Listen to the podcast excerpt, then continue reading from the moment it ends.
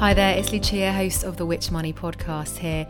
Before we start today's episode, I just wanted to tell you about a really handy new tool from us here at Which, and even better, it's free.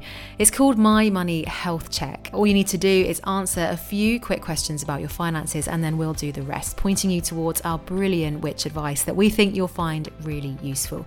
Once again, that's My Money Health Checks. If you want help with cutting your bills or making your money go further, it's the place for you. Just head to which.co.uk forward slash My Money Health Check.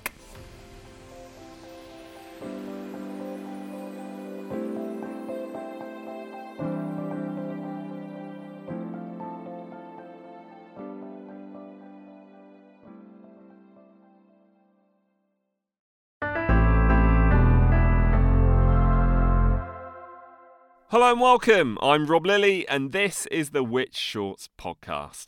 Here on Which Shorts, we bring you the very best articles from across Which, covering everything from tech and garden advice to travel, money, and more.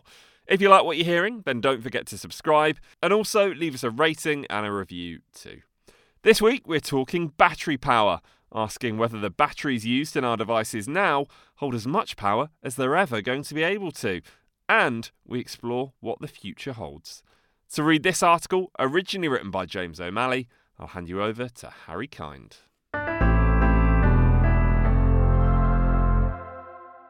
When I upgraded my phone recently, something about it astonished me. It wasn't the slightly sharper screen or the more responsive operating system, it was that I didn't have to worry about the battery running out. It wasn't so long ago that if I knew it would be a long day, I'd lurch from meeting to meeting, glancing downwards, looking for plug sockets for a quick recharge. A portable battery could always be found at the bottom of my bag. So, could it be that there have been seriously impressive innovations in battery technology? Or is this improved performance just an illusion? They definitely are improving, says Anna Wise, the former head of battery technology at Innovate UK, the government's innovation agency. Over the past 10 to 15 years or so, the amount of energy that you can fit in a given volume of battery has pretty much tripled. Today, Anna works for a company called Nyobolt, which is working on improving electric car charging. And she has seen battery technology improve firsthand. It's down to a combination of factors, she explains. One is improving the materials inside batteries so that they are designed to hold more energy and deliver that energy more quickly. But there are also improvements in how batteries are actually made to optimise the efficiency of that construction. So let's find out what those improvements actually are. Modern batteries work in the same way we were taught in school. There's an anode, a cathode, and an electrolyte solution, known as an active material, that lies between them. When a circuit is completed, electrons flow out of the anode to the cathode through the circuit, powering our gadgets en route. And to balance this discharge, the ions created by the particles losing electrons flow through the electrolyte solution into the cathode. And this is still the case. But over the past couple of decades, what has improved is the quality of materials used for each of these three components, how they are manufactured, and how they are used inside of batteries. The fundamental chemistry is not enormously different from where Sony was with the first lithium ion batteries in the early 1990s, but every single aspect of the chemistry has been improved several times, says Dr. Peter Baker from the Faraday Institution, which is dedicated to researching battery technology. One example of the improvement is in terms of energy density, the measure of how much energy can be squeezed into the same size battery. Within a battery, you have your active material, which stores the energy and moves it around, says Wise. There have been vast improvements in terms of increasing that proportion of the active material. And in terms of the active materials, there have been adjustments to the structures and the chemistries within them, so materials can hold more lithium or transfer it more quickly. An example of energy density improvements can be seen in the iPhone. The original iPhone, released back in 2007, contained a 1400 mAh battery. The iPhone 13, released last year, has 3227 mAh, even though it's only slightly larger in physical size. Based on the Which 2007 review that we dug out of our archives, the original iPhone 1 gave you 8 hours of call time. Whereas in our latest lab results, which use a robotic arm to interact with each phone until the battery runs flat, The iPhone 13 gives a remarkable 40 hours of use at reduced brightness. That's seven and a half hours longer than its predecessor, the iPhone 12, which, we think you'd agree, is a big improvement. However, clever chemistry can only get you so far. The other half of the battery equation is that our devices have also become much more energy efficient. The power demands of the semiconductors have generally dropped significantly, says Dr. Baker. Maybe two laptops ago, I was lucky to get maybe three hours away from the socket. But then a generation or two after that, the power demand from the processor was down by a factor of two, sometimes even more. Apple again is another good example of this phenomenon. In 2020, the company made a major change to its computers, switching them from chips designed by Intel to ones custom designed by Apple. Because the custom M1 chips were specifically designed to work with Apple software, they ran more efficiently and so generated less heat. And less heat means less need to switch on cooling fans, which ultimately means longer lasting batteries. In fact, because of these improvements, some of the company's entry level computers don't even need to include a cooling fan inside the case.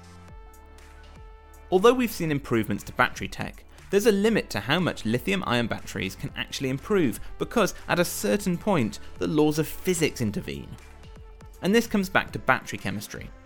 The current lithium ion battery chemistries have a theoretical limit in terms of what they can deliver, and we will hit that at some point, says Wise.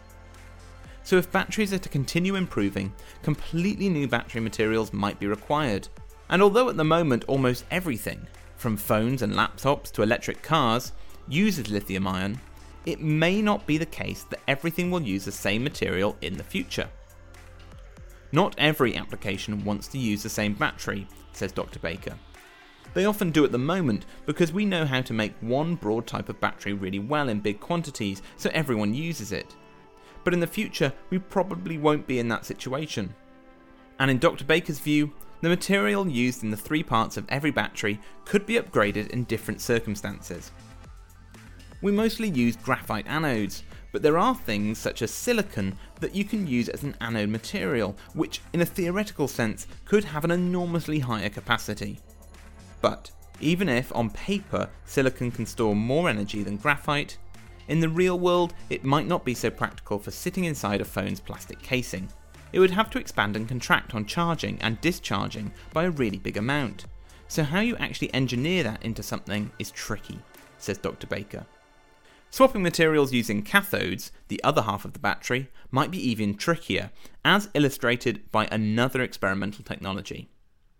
A lithium air battery has a very high theoretical energy density, says Dr. Baker, who can foresee a big problem with a battery that contains almost pure air. Stopping all the potential side reactions with any impurities and putting it into something the size of a laptop is very challenging. Not to say that we will never manage it, but it's certainly a lot further away. One technology Dr. Baker is particularly intrigued by is batteries that use polymer electrolytes, which are more of a gel instead of the liquid electrolytes found in regular lithium batteries. The advantage is that gel is more dense than liquid, so it can hold more energy, but the downside is the cost, given where technology currently is, which could limit further applications. If you think about scaling them up to the hundreds of kilo batteries that you have in a car, it's ludicrously expensive.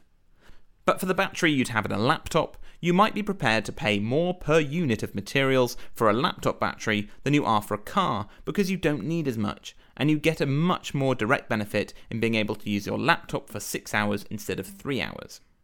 Another future technology that is much further away is batteries that are made of fully solid materials.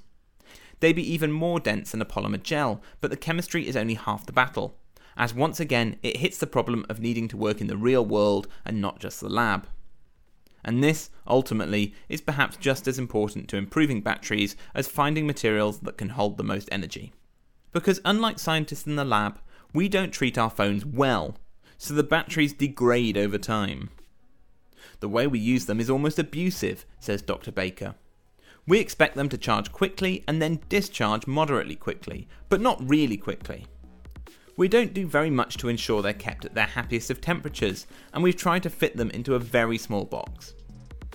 Based on our survey of laptop owners, the main problem that affects laptops is the battery life getting far worse over time.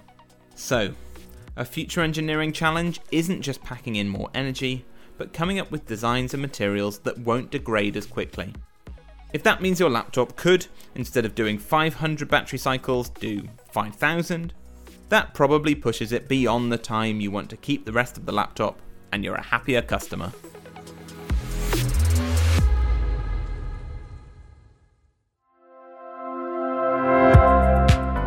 Thank you to Harry and to James O'Malley too, whose original work was published in the August issue of the Which Computing magazine.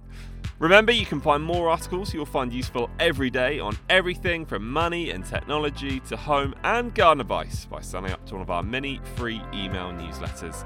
And you can do that at which.co.uk forward slash newsletters. We'll be back next week for another episode of Which Shorts, and thanks for listening.